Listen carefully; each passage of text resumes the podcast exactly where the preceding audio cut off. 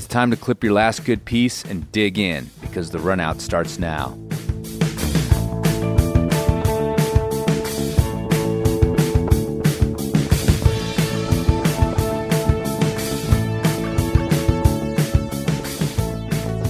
Hey, Andrew. Hello, Mr. Kalous. How are you? I'm good. Good.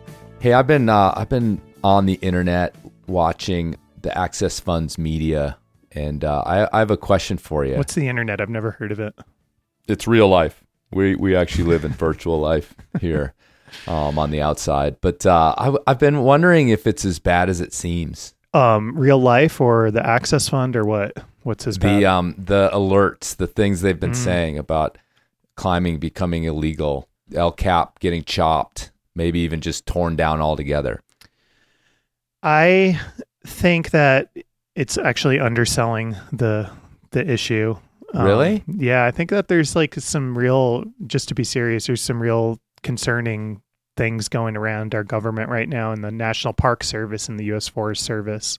There, there's two draft proposals for climbing management guidance that would basically outlaw bolting, as far as I can tell, and potentially give cover to remove all bolts from Mm-hmm. All of our climbs in national parks and in on Forest Service land or in any wilderness area. So I think it's a pretty serious issue that's happening right now. Well, back it up though, isn't it? Isn't this to do with the the wilderness designation?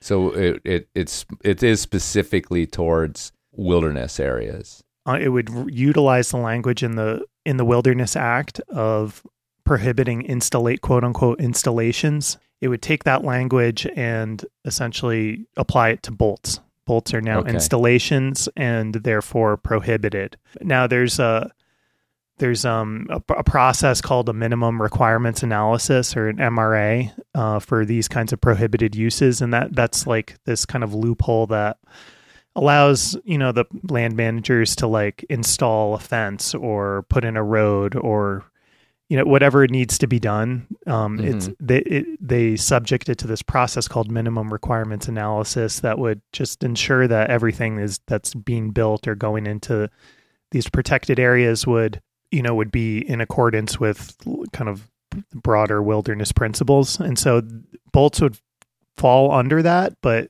I mean, you can imagine having to do an MRA for every bolt you want to place or replace, and just what a nightmare that would be. It's it's kind of like I wonder where it's all coming from. Like Mhm. it you know i i often reference canyonlands where a specific superintendent had a definite sort of you know stick up his ass about climbing and banned bolts and and anchors a long long time ago but it was very specific to him and now it's basically like you know it's written in stone pun intended um that you can't put anchors in there even though that person is long gone. And so i i, kind of always wonder where these things come from because the management of such a thing goes against the the cry that you know that these services are underfunded the park service is underfunded the forest service is underfunded. Certainly the blm i don't know if they're involved in this in any way. I don't i don't think they generally manage Mhm. those areas but they're always talking about how there's nobody to do the patrolling and to to you know get things done and yet this would open this like incredibly gigantic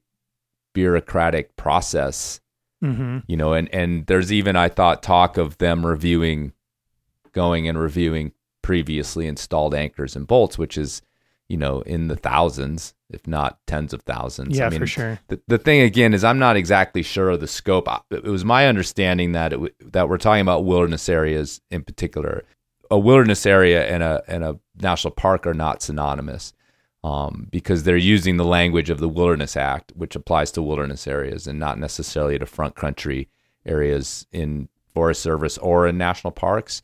But I suppose there's always that grind thing that happens with this stuff where this is this is first wave if they're if they're if they've got a problem with bolts that you know it'll it'll spread to to other poss- possibilities So this like is par- only parts of Joshua Tree are wilderness, only parts of of Yosemite. Unfortunately, uh, whatever few hundred feet off the ground is on El Cap is considered wilderness. So all Yeah. the routes on El Cap would be subject to this review or Yep. the possibility of being illegal.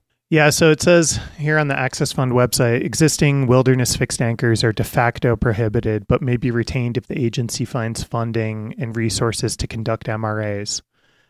Like those people are going to go out of their way to do that. However, existing wilderness, uh, wilderness fixed anchors may be removed if they're determined to no longer be, quote, the minimum necessary to facilitate primitive and unconfined recreation or otherwise preserve wilderness character and it's it says iconic long-standing climbing routes may be removed to places like Joshua Tree, Rocky Mountain, Zion, and, and Yosemite. That's crazy. It's crazy. It's super crazy, and it's like a lot of these routes that could potentially be removed would be routes that precede the Wilderness Act, and so they're you know old historic routes and climbs and stuff. And I just find this whole uh, conversation to be annoying because I have I I feel like the um the claim that bolts are incompatible with wilderness to just be one that's worth knocking down. Or I just don't I don't abide by or I don't agree with that. If climbing is is allowed in wilderness, then I think bolts should be allowed as well because climbing and bolts go together. Like I understand the process like of putting bolts in, you're using power tools or you're using, you know, drills and stuff and it seems like this kind of violent, you know, uh, thing that happens on this pristine nature landscape, you know, natural landscape. But bolts are so tiny and inert, and they don't harm any of the animal life, or you know, and in fact, if you're, you know, if you compare like tatted anchors around boulders or trees or something like that, compared to just like two two bolts with um, rings on them, you know, the bolts are are far less impactful on on uh, you know critters and and other wilderness things. So I, I feel like we're going to continue to have these attacks on bolting in these areas in, unless we can come up with a strong defense for why bolts are compatible with wilderness, which I think they are. It goes back to also trying to define climbing that way Mhm. as something that's compatible with those ethics that go with wilderness areas. And you know, there is a there is a devil's advocate kind of argument um which you have to you have to address, you know, that goes with the fact that, you know, this this is a sl- an exception for a user group. And I think also the devil's advocacy is is that traditionally we don't um, ask permission and we don't consult and we don't accept any sort of oversight on this ability to go out into these places and and change them, albeit in this very small way, in our opinion. Well, so I don't know how we sort of. I know, I know, I That's know. what they hate, and that's the reason that all these that these um, proposals keep getting brought up is because Right. people see a, a like an a user group doing what they want, and they're like, "We can't have that. Like, what the fuck is going on? Like, these guys need to come to us and ask permission. This is our jurisdiction, you know." And Mhm.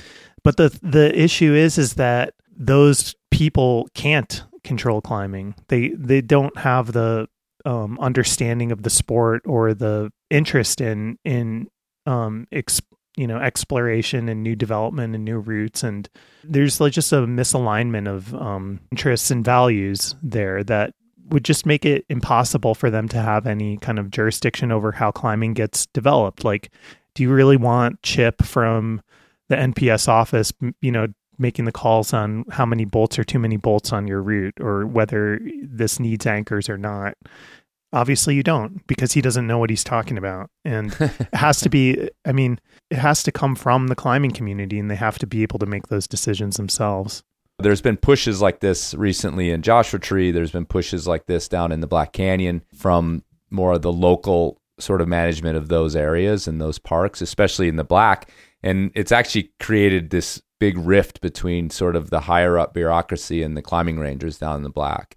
Um, if you guys get online, you can you can find some information where recently the climbing rangers were locked out of their cache on the North Rim, and this had more to do with like budget cuts and things. But um, arrived to do a rescue down there, and and were literally unable to get into the rescue cache because the superintendent had had had it locked up without actually telling them. Um, so there's all these conflicts going on even within the ranks of of these organizations between the climbing rangers in some cases and the and the sort of higher ups. And I would imagine that a lot of the climbing rangers in Yosemite are chafing against this because they're going to be like, if this goes down, they're going to be the brunt of uh, of sort of the civil disobedience that I will advocate, um, and will be happening from the climbers, and and it's just going to basically like poison the entire scene in, in the national parks, especially Well- in a place like Yosemite or Josh or or the Black, you know. That's one um im- one one thing you said there that's really important, which the Access Fund highlights on their site here is that they don't have the funds to, you know, implement this mandate. And this so this would be an uh, you know un, it's not asking for money to like put this into effect. It's simply saying that this is the new law. And it, yeah this is a complex and resource intensive mandate that they would have like to, to manage every single bolt that goes into every single piece of rock and and these giant landscapes and um it just uh, obviously would be a s- setup for failure or be a moratorium basically on on climbing development there's got to be individuals, and certainly the superintendent of the Black Canyon is probably one of them. But there's indivi- individuals sort of rattling for this, um, and I, I, I just find it really interesting, and I would love to know who it is, because I think by and large the the services who've gotten along with this copacetically for the last 60 years or however long it's been aren't necessarily interested in like I said, creating this this animosity, this war. Because if it's not something you can implement, then it's simply an ideal, and it's an ideal set out to to create conflict. You know what I mean? It's like that's kind of its purpose. If it's not actually something that they can actually do anything about. I agree, and uh, I'm, I'm I'm be curious to know like who the who the dark mastermind is, like spearheading this. What's the guy in Star Wars? Palpatine. The Yeah, yeah, it's somebody out there. something you No. said um, just sparked this like dystopian uh, vision that I just had about the government paying like some of our n- most notorious bolt choppers, like Ken Nichols, to like just go rem- wholesale remove crags. Like that would be there'd be like a whole army of just like antisocial climbing losers who Right. are on the government's mo- you know dime getting paid you know hundred thousand dollars a year to just chop bolts Well, here's the other thing that could happen is that you know, like these fire, these wildland firefighters over the years that have set fires so they could go be paid to go put them out. Mhm. That's the other thing, you know, just like putting routes up, reporting that route, and then being like, if you give me ten grand, I'll go fucking pull it for you. You know, just like every couple months.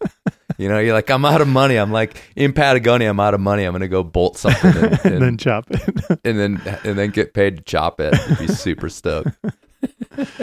Just yeah, I mean it's it's sort of it's sort of bonkers. But the other thing that also brings up this other problem, and I know I've I've like harped on this before, but like you know I was giving those sort of devil's advocate arguments, you know, for the sake of preparing for them in a sense.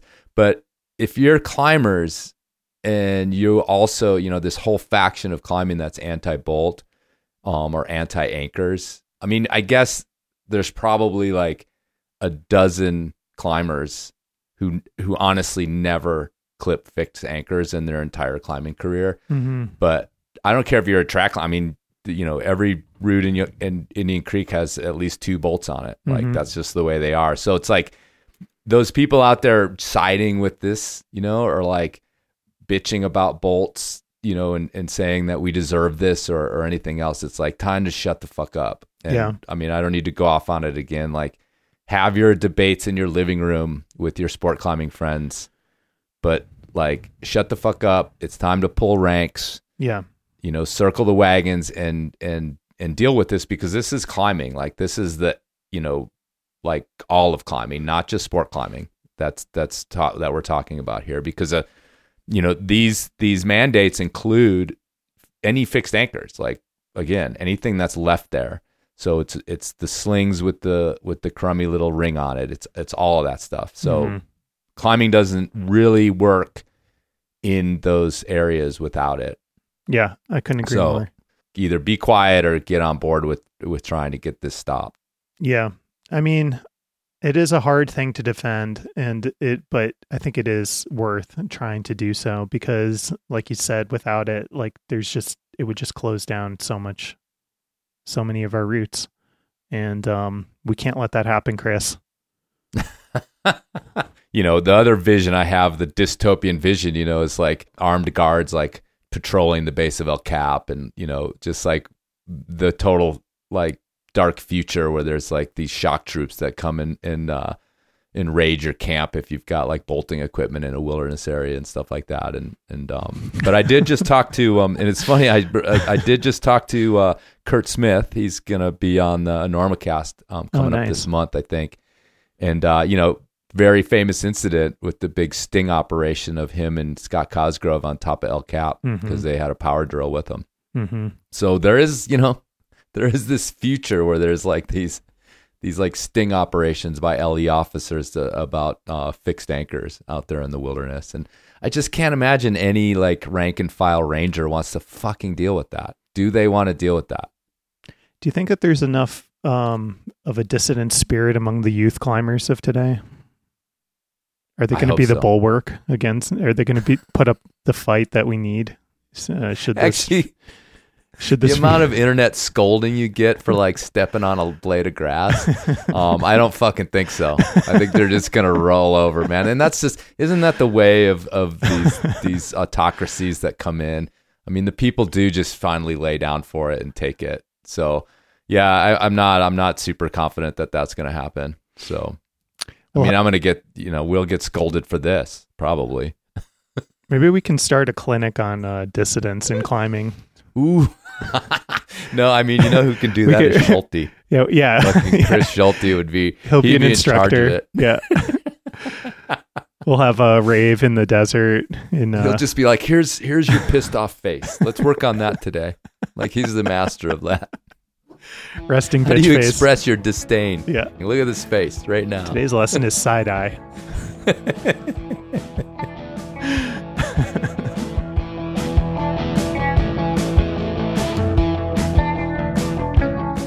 Mary Eden is a climber currently from Moab, Utah, and is perhaps best known for her popular Instagram profile, Trad Princess. But she is also one of the best desert crack climbers in the business, recently sending Black Mamba, a 514B roof crack under the white rim of Canyonlands.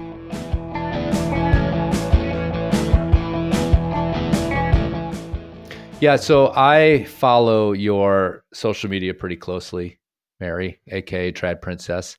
Um, that's sort of in a way, weird way, how Don't we met. call me that. I know, but I just saying for our listeners, that's your that's your your Instagram handle. Um, it's sort of how we met. It's kind of how I noticed you the first time, and and then um, got together and talked on uh, the other podcast. But it's also like kind of the only way I know all this hard stuff you're sending because I don't feel like you get coverage. I don't feel like there's a lot of information about climbs that you do. And this time around, that you sent your most recent project, um, I feel like that's kind of a travesty that the, it went by on your Instagram, and then I don't know, have, have people wanted to talk to you about this incredible climb that you did and um, its difficulty or anything like that?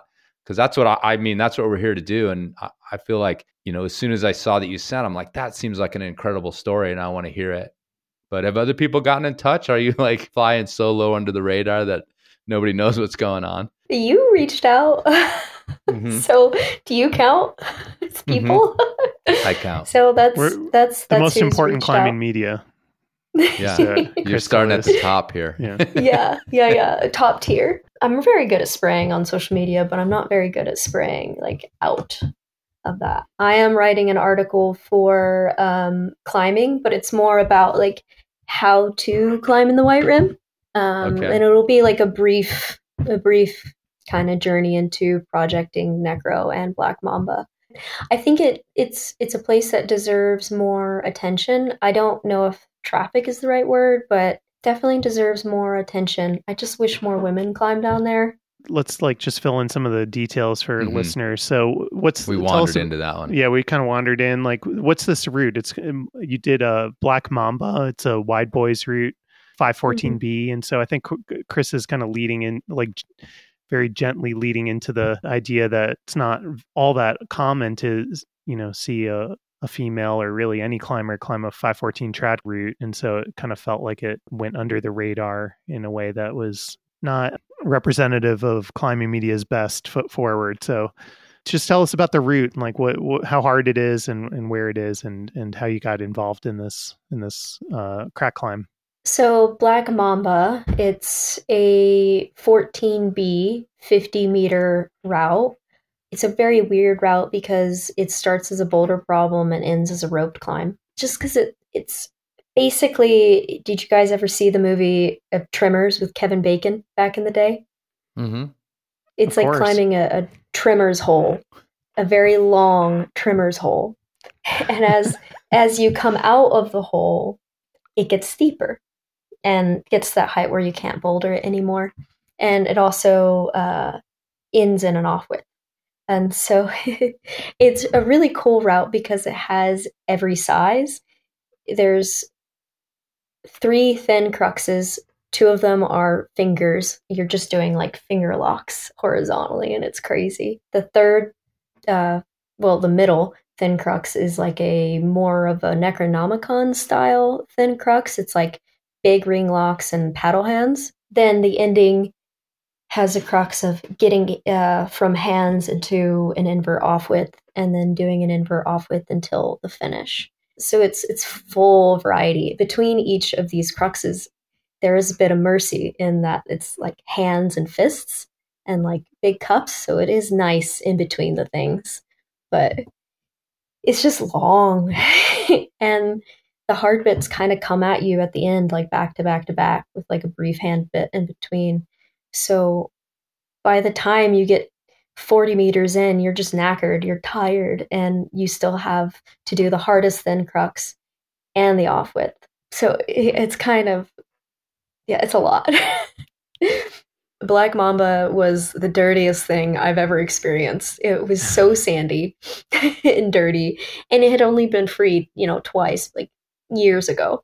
I would say I probably spent the first two sessions just cleaning it with a toilet brush and like, you know, taking like a small hammer and like getting rid of the chips that would like come off in your eyes when you were climbing um, on the like the outside of the crack. And then I think the biggest thing was the first day trying to remove all the spiders because there was hordes of spiders um, in there and i was just like in the cave and i put like a hat on um, and it was in the dark and So this was I like was just uh, like- like, the start of um, Raiders of the Lost Ark, is what you're yeah saying. Remember when he's Yeah, got all was- the spiders on his back? Dude, yes, that's what it was like. There were so many spiders everywhere, and I was just whacking them with a broom because before climbing this route, I was actually having nightmares about having to deal with the spiders because the first time I looked at it, there was a, just an obscene amount of spiders, and I was like, how am I going to solve the spider problem?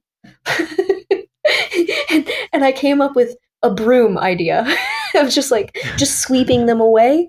And so I was all for it. I was like, I'm gonna I'm gonna sweep out the spiders. It's gonna be fine. And then I go into the cave into the darkness and I start sweeping them and they're like landing on me and I start screaming and I'm like completely irrationally acting like a scared girl. And the thing is, I don't know if those spiders were poisonous or not. I did not recognize what they were and I did not want to ask questions because they started running from me in the broom. So after like a day or two of the broom, they they like moved away. But there was they were just there. You did not leave your shoes like out unless you wanted spiders in your shoes. Like you zipped them up in a bag. It was gnarly. Just in the dark, screaming, fighting the spiders with my broom. it was horrible. Black Mamba is the cleanest it's ever been right now because of how much cleaning I did. so if you want to send it, go do it now. There's significantly less spiders. I don't know how LNT that is. Yeah, so I mean, I look watching the pictures and having seen these routes down there. They they you know it's like a roof crack in this in the sedimentary layer that then erodes underneath into these almost these tunnels as you were talking about um, the Mhm. tremors hole. So you're in there horizontal bouldering. What what are the like rope logistics of how Oh. you lead something like that? Because that I think that's kind of fascinating, and people Yeah. need to go to your go to your social media to check it out. And there's there's also some information on the internet when when um, Tom and Pete did it. But yeah, it's interesting to go look at it because it's not like any climb you know, anywhere. I don't think it's like the No, crack house turned unique. into a route sort of a thing.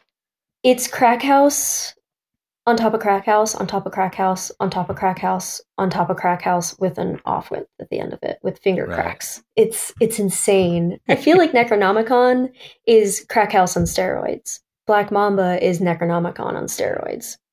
And so it's like it's so much more. And and you don't really understand how much more it is until you actually go there cuz I've told my friends about it and sprayed, of course. But I've gotten a lot of people to go down there with me, and every time they go into the cave for the first time, they're like, "What the hell? This keeps going. Whoa!" Like it's fully dark in the inside of there, and you start all scrunched up. So when I was paying attention to how Tom and Pete did it, they roped up middle of the climb. You know, they had their partner tie them in, and the partner handed them the gear, um, which is efficient. But I was thinking that I didn't want to be held in place for long. Like, I didn't want faff. I didn't want someone to like tie my knot and take too long or like pull my hip or like any of that weirdness. So, what we did is I tied into the rope from the start, and my partner, we put my rope in a purse, in my purse. And he put the purse on his shoulder and just dragged the pads along until it got too high. And I was already on belay with the Grigri. He put me on at the start. I was already tied in. And then he just handed me the cams when I was like, all right, give me the cams. It's time to go. a few twos, threes, uh, five, and a few sevens. So how long is weird. that is that first part? How many feet? It's a guess, but it is the big portion of the route. If I could guess, I would say probably 35 meters. I didn't. Before you I even start like you know the rope quote unquote roped part. Yeah. And then the last 15 meters is roped. Got it. Yeah. Crazy. And uh, it's it's a weird route. It's just weird. Uh, so I don't even know if it's like a trad climb. It's I feel like it's more of a mixed climb. You know, it's a boulder trad climb. I guess it is a trad climb because the point of roping up is not hit the ground, break your legs. So you use the rope to not break your legs. Yeah, you just do a really really long sit start. Yeah. Yeah, no, there. I mean, there's like a huge precedent with that, or not a huge, but there is a precedent with that kind of style. You know, it's not that common, but um, the Alibaba cave has that same thing where basically you do all the hard climbing and then you clip two bolts and then you've you've done a 15B or whatever Alibaba is. This one, the hardest climbing comes at the end. Well, at least for me, that's where it was because Tom and Pete said the first thin crux was their hardest bit, but I got that one the first day I was on it. I didn't feel like it was hard. I think it just suited my style of climbing. I had a nightmare on the last thin crux. That one, I would climb 40 meters in and just get shut down right there. I could do the problem individually, but I couldn't link it in. So I just eat shit there. I eat shit there a lot. So how long did this route take you? um, it took me two and a half weeks. I went at it pretty aggressive. It probably would have taken me less time if I had been smarter. I went at it two days on, one day off for two weeks, and one day of recovery just wasn't enough. And so I ended up sending it when I took two days off. And also, a lot of those two weeks, I was being really silly by not paying attention to the temperature. It was, there was a week in Moab in the fall where it was like above 80 degrees, and that cave is so smarmy and sweaty. And you get into the finger bits towards the end, and you just grease out. You just, they're it's just not good conditions.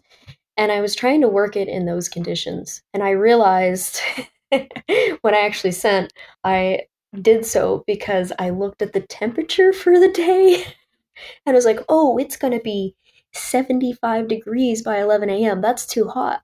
I needed it to be under 65. So I made sure I was climbing it uh, around sunrise and I did it. Did, haven't you learned anything from climbing with, with Tom and Pete? I mean, they know how to project things. I know. I'm just. I mean, it worked, right? Two and a half weeks is not a, a huge commitment. Had you just done Necronomicon this fall too, or was that last year? That was last fall. Yeah. Oh, it was last Um, fall. Okay. Mhm. Yeah, that one. That one you can get away with not being so specific. because it is easier. It is 13D slash 14A. And I just honestly, I think I've been getting away with like good enough conditions for so long. And I'm like, oh, it's good enough conditions. It's it's not like boiling or, you know, oh, it's it's okay. I'll just muscle fuck it. Like, and I've gotten away with that for a long time. and I feel like Black Mamba was the first time in my climbing that I had to actually look at the specific temperature, not just a range, being like, I want it to be 63 degrees. And like, I felt like a diva. I'm like, I'm waking up at 6 a.m. I'm going to eat my breakfast, take my shit in the wag bag, and warm up for 10 minutes and sit down for 20 minutes. Like, it was just so specific by that point. That just is not my style. I'm more of like machine gun spray of like, ba ba ba, I'm to try it until I get it. Or, climb like a rabid squirrel and like maybe Sorry, I'm getting can we, can we just like dwell on muscle fucking something because I've never heard that term before. like what what is the what what what exactly invo- goes into muscle fucking a route? Um, it is the way I rock climb. Unfortunately, I'm not. I'm not a very talented rock climber. I'm just weirdly good at muscle fucking my way through things. and you're just like, what does that mean? And it's just like, it's just like climb really inefficiently, but don't let go. And yeah. Nice. Okay. I like that. So, yeah. You just, when you, you don't do you anything could, with. You could write a, a, an article for climbing about how to muscle fuck, like your top 10 tips for muscle fucking a route. Trainingbeta.com yeah. is awaiting your submission for the. Just, for just the channel just channel Popeye, eat your spinach, um, um, and and just completely do things that are just inefficient and somehow surprise your friends. Um, that's that's mu- muscle fucking and surprise yourself. You're like, whoa, that really, I really should have came off like a lot there, but I didn't. Somehow I didn't. but am I going to do it again? No you know and and again like the difficulty is a little bit belied by the two and a half week projecting. But of course one other thing that is you know part of your your thing is definitely crack training on vicious crack machines. Tell us a little bit about that training and the apparatus and how dedicated are you to that kind of training? So it's important to me and this is maybe goes into like my own insecurities it's important for me not to waste people's time. So when I want to do something that's really hard, I want to go into it as prepared as I can. And I'll make the plans way ahead of time and I will prepare myself as well as I can in order to, when I show up, like do it within a reasonable amount of time. You know, because like going into the caves, I want the same partner. You just get in a flow, you have fun and everything. And it's just, I don't want to like drag people down there over and over and over again for more than I need to. So for me, it's really important to go into this prepared. I train with Tom's um, training company, Lattice, and my coach, Jen. Um, I told her that I wanted to train for this route called Black Mamba. It was a 50 meter roof crack, and um, it was really fingery. And so to help me, you know, prepare for that, and so I did a 12 week plan and I also sent her a message. Uh, this is inappropriate, but I'm going to say it. I said, I said, make my forearms so big that when men look at it, they don't want a hand job from me. I wanted scary forearms. nice. She did not reply for days. I don't know if she knew how. So she had to she had to Google what how big those forearms needed to yeah. be, and that what she, their search results scared her from replying back to you. Or maybe if she if she's British, maybe they have another word for it. I um. So yeah, it was pretty funny, and then I started the plan. I started it in the summer, and I briefly moved to Phoenix, um, Arizona, and my crack we were living in an apartment and my crack trainer is outside on the porch. And honestly it was the worst experience for training ever. Like training in phoenix on a wooden crack trainer outside this summer was the absolute worst. Hornets Also, we broke a record for most amount of days over, I think what, I don't remember what the temperature was, but it was something ungodly. I was out there doing the three by tens and the four by fours with 116 degrees Fahrenheit. And I was putting like holes on my hands no matter how much I taped up. I was putting holes in my feet. I hate it was miserable. like it was so absolutely miserable. But I knew that if I didn't do it, if I didn't put the time in the roof crack, because the only real way to train for roof cracks is on roof cracks. Like you do weight training, you can, you know, do bouldering and everything like that, but you really do need to spend a good amount of time in roof crack to train for roof crack. And I knew if I just didn't suck it up and do it, I wouldn't do Mamba. So did it. And I whined about it a lot. and I'm still whining about it. I mean, you've kind of disparaged your technique. There's a lot of technique that goes into crack climbing. I mean, you can't really, you know, muscle your way through things. I, I, I don't know. It's like an interesting uh, spin or joke that you have on that. I wonder how much of that is is grounded in truth, or or how much of that is just like undercutting, you know, the amount of technique that's really involved with with climbing cracks because it's it is one of the you know you can muscle your way through a dyno or something like that like if it's a one move you know boulder problem but crack climbing actually is one of the things that you really can't muscle your way through. You, you need you need to have like perfect technique to do it. So i, I just want to call you out on your um your self-deprecating way of, of describing your own climbing. I think you're right. You're 100% right.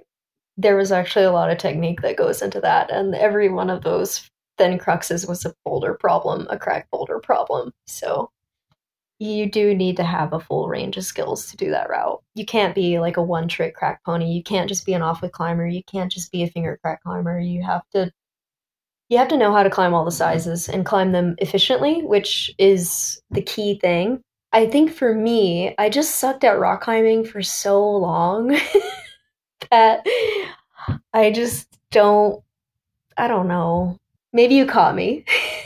I just sucked for so long. I feel like it took me six years to do my first 512, you know, and I don't know why. It's just, I feel like rock climbing came really slowly to me. It just has never felt really natural. And mm-hmm. so that's why maybe I feel like I muscle fuck things because it's like, like some people, and I teach rock climbing, which is ironic enough that I feel that way.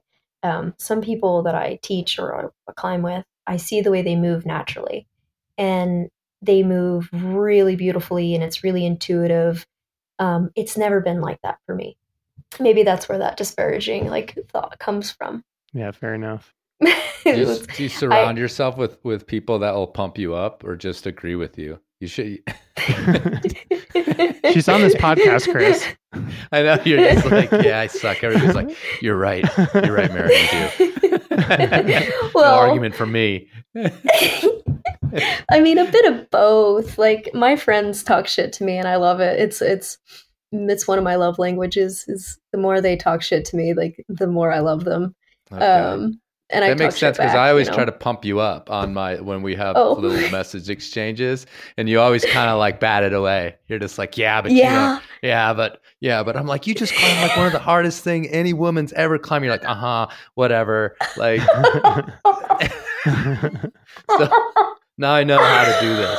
i am okay from now. I am I am abysmal at taking compliments. I okay. I struggle with it. I really struggle with it. The best thing you could do to me is like insult me and then I'll climb harder and I'll be like, oh, fuck you. um yeah, I don't know why. Maybe I'm just a little a little weird. Well, you should get used to it because um, you, have got a bunch of accomplishments under your belt, and I'm sure more are to come. I'd love to know just like about the, you know, the kind of crack scene that you're immersed into. How did you get involved in that and what drew you in? And it's just, um, you're, I'd say you're part of a cohort of, of folks who are really psyched on the creek and on, you know, the desert broadly. So give us a little, uh, taste of what that scene is like. And also a cohort that like includes, um, at least in the last few years, a real sort of surge of women you know climbing hard and and putting up these amazing routes or or repeating really hard routes, um, which you know at least in the distant past was a little bit unusual, but it's kind of like the norm now. And you, I think, were part of the group that really has put it on on the on the map as far as something that you know groups of women are just out there having a great time and and um and climbing cracks. I mean, it happened organically. For me, I hate competition.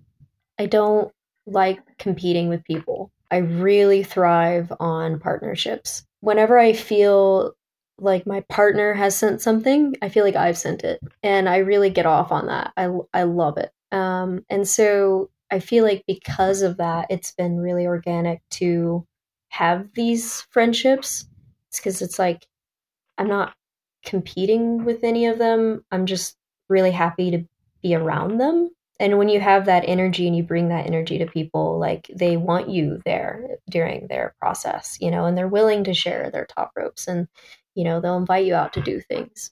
Um, so it's it's happened pretty organically. Um, and I also really like all these women because I feel like they're just so much more than the rock climbs they do. They're so fucking cool beyond rock climbing. And you, you, you try to tell people that because inevitably rock climbers get injured and like you can't go rock climbing or life happens, you got to get a job or whatever. And it's just like, it's like, yo, dude, you are so cool. And I just want to go hang out with you. And like, you're cool even without doing this route. Right. And so I, I think by like having that attitude and that belief system, I'm able to have like really cool women in my life. Um, cause yeah, I just want to be around them. And, inevitably, when you meet somebody really awesome, they have somebody really awesome. And then so it just kind of like grows. You know, I always tell this to people I teach rock climbing to. I always say, water your flowers, not your weeds, you know, pour your energy into like really good, positive people. And good, positive people bring more good, positive people. And what about the draw of cracks? Like why why there versus some other medium? Um, not just for you, but for this cohort. Oh, I was talking about this with Mason last spring. We went on a hike and we were talking about how much we love cracks. And I have always struggled to put a reason why I love them so much, besides the fact that I find them so absolutely beautiful. And the way Mason described it, he said, that cracks are they look like they've been created by a master craftsman of nature. And you approach them with what you have. Like you didn't create it. It was already there. You know a master craftsman created this perfect thing and you have to go to it and see if you can bring what it takes to complete it in the style that you know, is decided by like the sport of rock climbing, you know, like can you send it? um, you know, just finding like the natural line that the landscape gives you, I think is really beautiful. It's really hard for me to look, you know, at a wall and see a splitter and not just get very titillated. I'm like, ooh, I like that. I just like the way they look. I love the way they look. I love the way they look whatever angle they are. I like when they're overhung. I like when they're horizontal. I like when they're vertical. when they're a Kevin Bacon worm tunnel. When they're Kevin Bacon worm tunnel. I love them. Um, I even like them in corners. I just, I love the way they look. And I, I don't care what size they are either. Um, a lot of people lab- label me as an offwidth climber. And I'm like, nah, I mean, it's because I just love cracks and I'm willing to climb any size crack and like especially if it's an interesting crack if it's like it's got a weird angle um, or a weird size like i'm especially interested in it. Or if it's long i love that. I love long. Cracks are are beautiful. It's i don't i don't know if i've really like understood why i like them so much. I like all forms of rock climbing just because i enjoy rock climbing. You know i'll go sport climbing all summer and you know wyoming have a good time. I might pick a project or get stoked or something. I love bouldering, but I would say I never care that much about all those things like I do cracks. I really care a lot. What's your reference point for? I mean, you don't have to like tell us how hard you've climbed sport routes or whatever, but like, how do you do you feel like there's you, you have a solid base of understanding, you know, the the YDS difficulty rating outside of cracks? Like, do do you feel like you can you have the experience of like knowing what I don't know 14B sport route feels like versus a crack climb because there's such different things that the I, I yeah I often scratch my head at trying to figure out how those two ratings like kind of mean the same thing. Yeah, I feel like it's it's hard that they mean the same thing. I almost feel like it does a disservice to everyone. My sport grade is significantly lesser than my uh, trad grade. Um, it's just because I don't sport climb as much. Like I just don't put in the time. I don't put in the effort. I always consider sport climbing like a vacation. Um, so like my 30th birthday, I'm like, I want to go on vacation and go to Puerto Rico, go sport climbing. Like it's always a vacation for me. Whereas trad goals or even crack goals, it's not even just crack. It's just like trad is more of like, this is business. And so I climb enough sport to basically do my goals on trad. Uh, I call it, um, I call sport climbing eating my vegetables. Um, for Necronomicon, a way that I prepared for it was by going sport climbing for six weeks. And I was like, I just want to get in the habit of moving dynamically. I want to just be happy with taking big falls and, and moving dynamically and just going for it, being punchy. And I feel like trad climbing is usually like static and controlled. And so I always think it's important to keep sport climbing in in my diet so I can keep my dynamic movement. But yeah, I don't think 14B sport compares to 14B crack or trad. It's just so very different mentally. What I asked about the grade, because I was talking about this with Tom, uh, he told me that Necro should be my first 14A in 2020 because he had seen the way I'd kind of been climbing. And it was right around I met you, actually. It was when I went to go scout Necro he was like, it's time for you to like do a 14 and you should do this one. It would suit your experience, it would suit your climbing. And when I did it last fall, I was like, what is the grade? Like, it has this slash grade. What does that mean? And basically, he told me that um, I guess the men were afraid that somebody could hand jam the crux and downgrade it. So that's why it has the slash grade. And I'm like, oh, okay. So the way I understood it, it's like if you can hand jam the crux, it's 13D. If you can't hand jam the crux, it's 14A. And luckily for me, I could not hand jam the crux. So I was like, yay! So their fragile male like, egos boo. are spared the the the vicious downgrade. but yeah, it, it is one of those routes. Like that's like a hard thing to downgrade it because that crux is about 10 feet long on Necro um, it is greens. If you have green hands, it's a big, it's a way different route for you to just hand jam through it versus like horizontally ring walking. And it's like two different experiences. Not even, you know, I know we experience this a little bit with like creek grades when um, you see people with thin hands get on like 11s and then people with bigger hands feeling happier on 10s. We see Wait, it who has green there. hands? A lot of people do. Really? Yeah. That's yeah. a very small Some hand. Have, yeah, but I was gonna. Say, it's funny you say that, Andrew, because I was like gonna ask Miriam, like, how do you not have green hands? Because you're I, not a big person. I'm built like my dad. I'm stocky. Okay. I have right. very muscular palms. I have short hands. I have short hands. They're short. Your trainer's like, we can do this forearm thing that you're you're asking for. It's, yeah, it's not a hard lift. Tom said I was lucky because I can put palms. on muscle easy for a woman. but um, no, it's mostly it's mostly I feel like my hands are muscular from guiding for eight years and also crack climbing a lot and tried climbing a lot. Like they're not delicate, thin things anymore. They used to be, but that changed. And it could be inflammation or it could be muscle. Who knows? like they're they've definitely changed. Like my fingers don't even point straight anymore, which is a nice uh, symptom of finger cracks. so let me ask you a little bit about your relationship with Tom Randall and Pete Whitaker. Uh, mm-hmm. How did you fall in with those cats? You've sort of become like kind of their one of their liaisons, if you will, their partners, and and Crash Pad and everything here in the states when they're in the Moab area, at least when you used to live there. Um, and now you still meet up with them when you can. So talk a little bit about that and if it in in you know you mentioned them, uh, Tom, like influencing you to get on uh, that route down on the White Rim. Uh, so what else have you sort of learned from them, and what do you think you impart to to those guys that uh, they can grow from? I don't know if I can teach them anything. They're too good. Maybe I taught Tom to drink water because he never drinks enough water. maybe that's maybe that's what I've done. Um, I think I met them and I think it was 2017.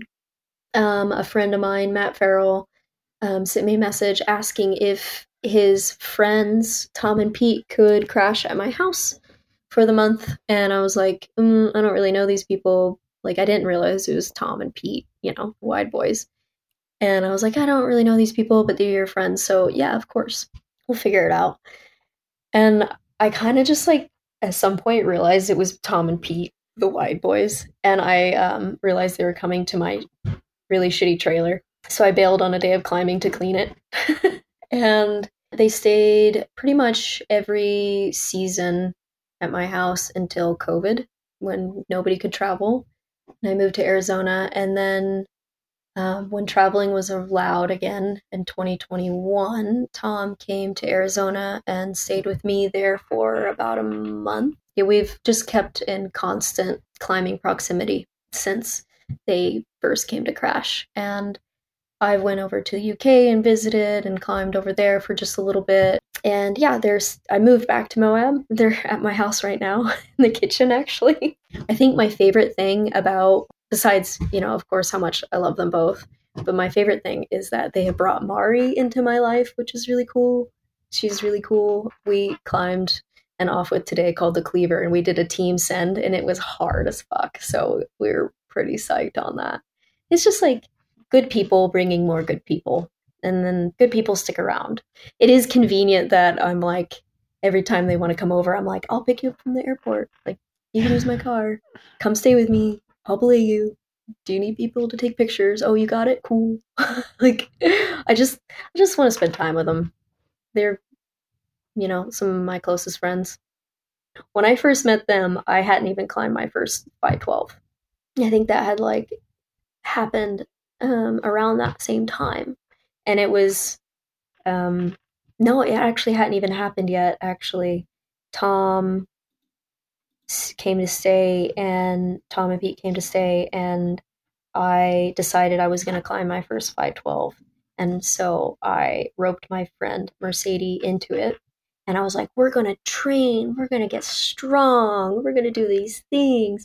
And so I started like just training really inefficiently. and I was like doing jumping jacks and stuff. And Tom watched me, I think, with like with with a bit of horror, and he was like, "Do you really want to get stronger?" I was like, "Yes." And so he wrote me out a plan, and he was like, "Do this," and then I did it, and I did my first 512, and then I did my first V6, and it was just like, and then less than six months after that, I did my first 13, and so I was like, "This shit works." This is a geeky question, but I think listeners might, or at least a few, might appreciate this. But you, you kind of mentioned go, taking six years to get to five twelve uh, or some thereabouts, and so and then what was the how many years did it take to go from five twelve to fourteen B or whatever? Um, Not that long. I think I would have to actually confirm by looking at my mountain project because I used to be pretty good at ticking things but I think it my first 512 was spring of 2017. Okay. I'm pretty sure. My first 13 was So another 6 years to go that, from 512 to 514 basically around yeah, that around that yeah. amount. That's yeah, interesting. Yeah, 6 years. Dude, that's not that long ago. Wait, that's time. COVID was a, a, time warp that none of us have have fully yeah. processed. Yeah, and I think my first 13 was that summer or that fall. And it was a roof crack. I've always loved roof cracks. I love overhung cracks. So it's like it was really natural for me. Nice. So you you've kind of referenced being a you know a teacher of crack climbing and a coach of some kind. And what what do you notice about beginner crack climbers that are common mistakes and maybe points of self doubt or uh, like how do, how do you approach that that process of teaching people to crack climb because um, Chris and I have a, a, little bit of experience there, but I'd love to hear your your take on what what you do. What's your what's your methodology for bringing people up to speed? I feel like the biggest mistake that I see people bring to the table when they want to learn crack climbing is a lack of curiosity. When people have like predetermined opinions or um, I don't enjoy that. I don't like that. I don't like that size. I don't like this. I'm not good at that. Um, and they're not curious. Um, I really do believe that a mile in each crack size is how you get good at crack climbing. Um, you can get very specific at a size, but if you want just to be a really good all around crack climber, you need to climb all the sizes. You can't climb 513 offwidth and call yourself a good crack climber if you can't do a 510 finger crack. Um, and I, I know people like that. Um, they don't have any curiosity of like those thin sizes. Um, it's the same thing with me. Like I can't go into you know crack climbing and trad climbing and pursue really hard grades and ignore sport climbing or bouldering. I do those enough. Like I eat my vegetables um, in order to be well rounded because hard trad climbing is very sporty. Even a roof crack, hmm. like the moves on Mamba were kind of sporty in the thin sections. And I think that if I didn't sport climb at all, or if I didn't boulder at all, like I don't think I would have had a chance to do that route.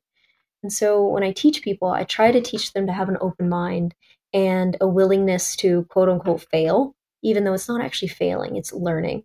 You know, I want them to fall. I want them to hang. I want them to get on as many cracks of as many sizes as possible. And and and that's hard to get people on that train sometimes cuz you know, they want to climb well in front of you. They don't want to hang dog, you know. They only want to spend 10 minutes on a route and I'm like, yeah, well, sometimes you need to be in that offwidth for an hour. I'm sorry. Get in it, like put in the time. And then uh, uh, the other big thing is teaching people footwork. Everybody's footwork is terrible. so, yeah, a lot of people focus on the hands, but really it all goes down to the feet. And it's that great thing that we don't want to we don't want to acknowledge that footwork is king. You also like at least on paper or on I don't know how to put this like the appearance is that you're pretty specialized to climbing um, kind of desert splitters and things like that. What are your horizons as far as um, as far as trad climbing outside of that zone? I'm in school full time, so mm-hmm. I've stuck pretty close to home the last couple years, um, just for financial reasons. Honestly, I mean, one day I would love to climb Greenspit, just things like that. I would love to climb Freerider. You know, I'm pretty open to anything. It just is like in my mind, can I structure my life around being able to attain that goal while also like feeding myself and like, you know, providing for my future and everything. So it's like, okay, well, if I want to climb Greenspit, then I need to train for it. And then I need to fly over there. And then I need to give myself enough time. Is the job I work going to allow that? or am I going to have to like structure some of these goals into maybe a sabbatical or whatnot. So I think for me, there's so many routes that I want to do that I'm going to choose the goals that make the most sense for what I can do with like my resources. So that's why I wanted to move back to Moab so bad. I've lived here for almost 10 years. I love this place. I'm very inspired by this place. And Tom and Pete said there's almost 20, 13, and 14 roof cracks in the White Rim. Um, I want to do those. I want to do Century Crack. I want to find another 14 crack down there. There's a lifetime of climbing just there in a place that I love the most, but I also want to go elsewhere and do some stuff. You were immersed in the the Moab scene as a climber for a long time. Um, I have my own opinions about it um, that I've shared. Um, but it's I don't know what that, those are. um, yeah, well, I don't know. I feel like it's kind of lazy, but um, I mean, it's mostly people from outside there that come in and do things, and that's yes. what I was just thinking. It's like guys like Steve Haston were there to be looking around the white rim. You know, Tom and Pete, both from you know a completely other country so is that just a coincidence why is it that these guys are the ones that are ferreting out these climbs down on the white rim um I feel versus like, like people from who've who've been there for the longest time I feel like Moab has just too many good things going on. Honestly, um, most of my climbing partners are people who visit. To be honest, because they're psyched. I feel like you Too get many slack spoiled. lines in the park. Is that what you're getting at? Yeah, yeah. I feel like, yeah. Here's the thing: the lifestyle in Moab is so much fun. Why would you want to go suffer? It's definitely like a way more laid back, like way of life. Um, that's not to say it's like a, a blanket statement. There are people that try really, really hard that live here, like Lisa Hathaway and Steph Davis and Carl Kelly put in a lot of fucking work. And you know there's there's like people who work really hard but they're not like the mm-hmm. norm. The norm is like hey we're going canyoneering or we're going rafting or we're going biking and the mountain biking is so good. That's the thing. All the activities of moab are too good. So it's it's really hard i think to get that drive. And also moab is so transient. It's people come here for two years and then they leave. You know housing is hard. The job situation is hard. You know it's just hard. It's expensive to be here. It's difficult to be here. People um, kind of hit a ceiling pretty quickly here. And good people have to move away because they can't afford a house. So i think that just kind of contributes to it.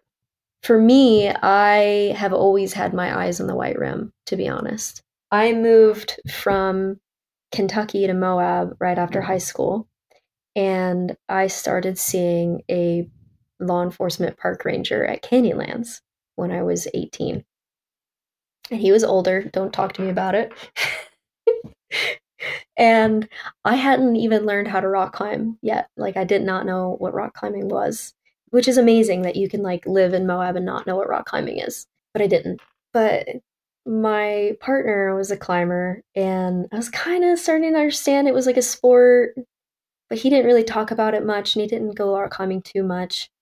But he mostly i remember this one evening was complaining about these brits that were causing a ruckus in the white rim and i was like oh what is that? And they're like oh well they did this you know this route called century crack and they made a plaque and um, i'm so annoyed about it i had to hike it out of there it was so heavy i had to like blah blah blah blah blah and i was like why didn't he just take a picture of it if it was a giant rock instead of hiking it out. From the start, I was curious about the climbing that happened in the White Rim because it was the first real mention of like hard climbing that I'd heard of. It's actually kind of funny being such good friends with Tom and Pete now because I'm like, I I dated the ranger that was mad at you guys back in the day. such Well, a small it's- town. It's interesting because I want, you know, I, I, I've been curious about that because Canyonlands is, you know, in my opinion, and there's there's reasons for this, um, the most anti-climbing national park in the country. They've had a ban on bolts um, and fixed anchors of all kinds, not just bolts, but any fixed anchors, um, for for decades at this point, and they definitely don't like people climbing in the park. Like, period. End of not I mean, end of story. They don't like it. They put up with it because there's, you know, the the anchors are there and things happen. But um, so what what has that been like for you and these guys? I mean, is there? I mean, you have to go down there. You have to spend the night. That's all troublesome um, because of regulations around the White Rim. And most people will know the White, White Rim from from the mountain biking. It's the famous hundred mile or so loop that you go down and and ride across this this fairly flat sedimentary plain that the bikes are basically riding over those cracks in in some places almost so yeah what's it been like as far as interfacing with the park down there for not just you but everybody Um, they really want climbers to follow the rules, and they have specific access rules. They do get frustrated when people take Indian Creek ethics to the White Rim and to the towers in the parks. Um, they get really frustrated, and they have a long memory. For me, I worked as an interpretive ranger intern in Arches National Park in 2015. Um, so I have a relationship with the Park Service in this area. Like I've worked with them. I volunteered on search and rescue like back in the day. A lot of these people either know me or know of me or like they kind of vaguely remember me when I looked really nerdy. Um, I still do. So I even applied for artist in residence in the area. I can't remember what year that was. I got rejected because I didn't know how to sell my artwork, but I almost got it. So a lot of these people would remember me, and I have been very honest about what I've been doing down there. I go to the backcountry office and I say, I want to do this route. This is where it is. I want to buy this camping permit. If you don't remember me, I worked here blah blah blah and they're like okay you know how to treat the area like it needs to be treated you know to use brown chalk you know x y and z i'm like yes you know of course and i've gotten feedback that you know the areas that i've left after i've been there look good so it's like i think by just making that effort and just being very honest about what you're doing goes a long way and that's that's why you know it's it's not been hard for me to climb there because maybe I am like extra careful. I, I'm kind of naggy. I'm like, no, make sure you use brown chalk, and it's hard because like you invite your friends to go into the White Rim with you, and then they like pull out their white chalk bag and they're very attached to it. I'm like, no, and then you're like scrubbing behind them, getting rid of it, and it's it's just little things like that, you know, like really trying to go that extra mile because they they do know where those routes are and they go and they look and it's like they can see that illegal bolt that got put in there by someone they can see where there's white chalk and tick marks left behind like or if you're burying your poop so you just have to go that extra mile and like if you get the backpacking permit to work these routes you have to backpack in you can't sneak and sleep in your car or do camping activities at the car you kind of have to like do it the way you say you're going to do it and not try to get away with things.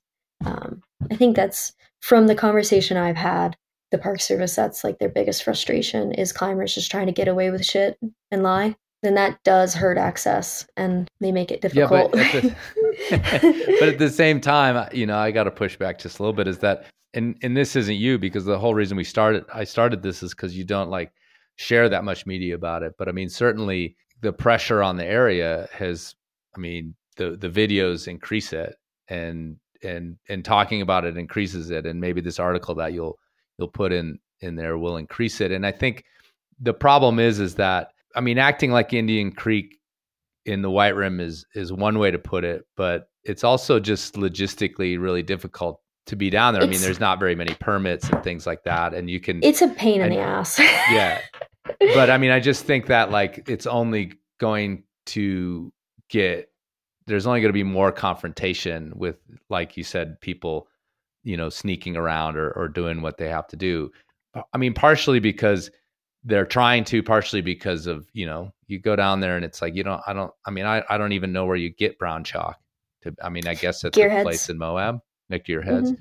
and it's terrible um, we all have to admit it. For some reason, we can like, you know, put a man on the moon, and, and, Amazon can deliver packages like overnight all around the world, but we can't make like decent colored chalk. So it's no. sort of weird, but um, but yeah. So I mean, it's just kind of like I, I, it's sort of like yes, everybody has to sort of like pay attention to the rules, but I think they're just there's going to be a lot more pressure on it.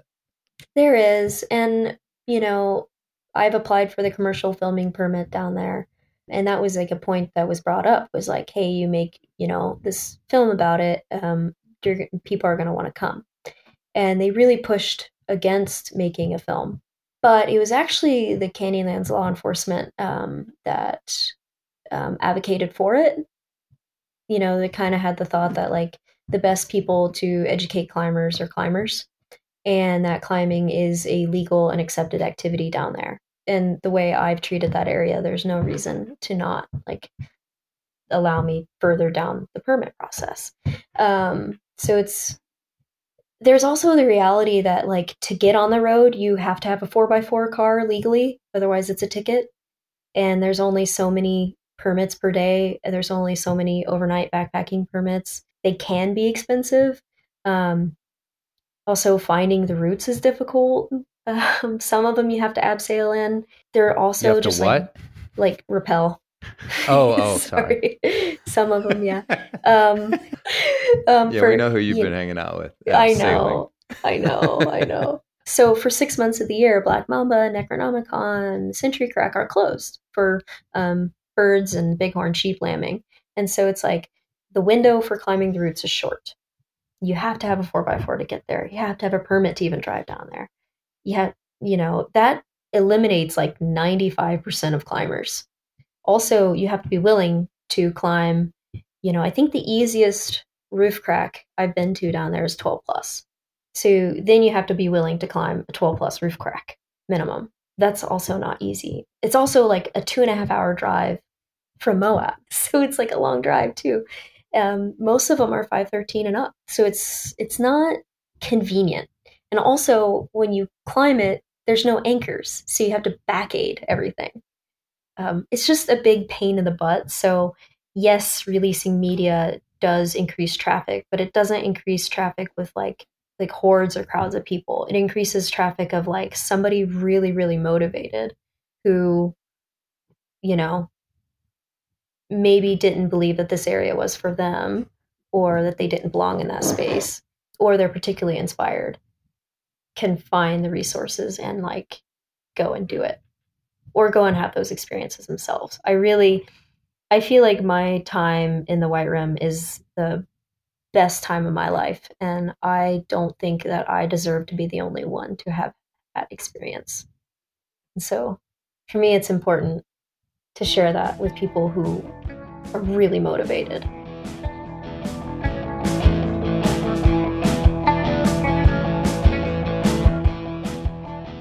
Do you ever find yourself falling into that same old trope that climbing has no meaning? That it's a useless, selfish game that helps no one?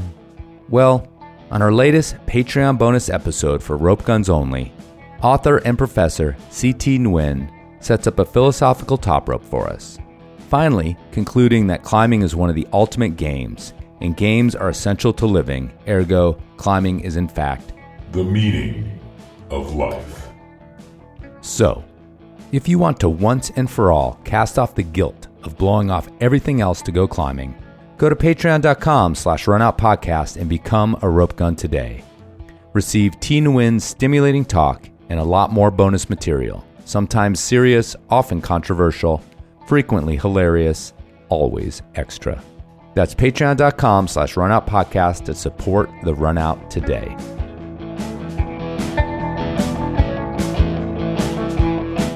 Dan Brown is a climber, composer, and multi instrumentalist from Glasgow, Scotland. Many of his compositions are inspired by the unique climbing and landscape in the Scottish Highlands. The melody of the following tune, Nomad, was written on a ScotRail train after a great weekend of climbing. You can find Dan's eclectic music at danbrownmusic.bandcamp.com or follow him on Instagram at danbrown.music.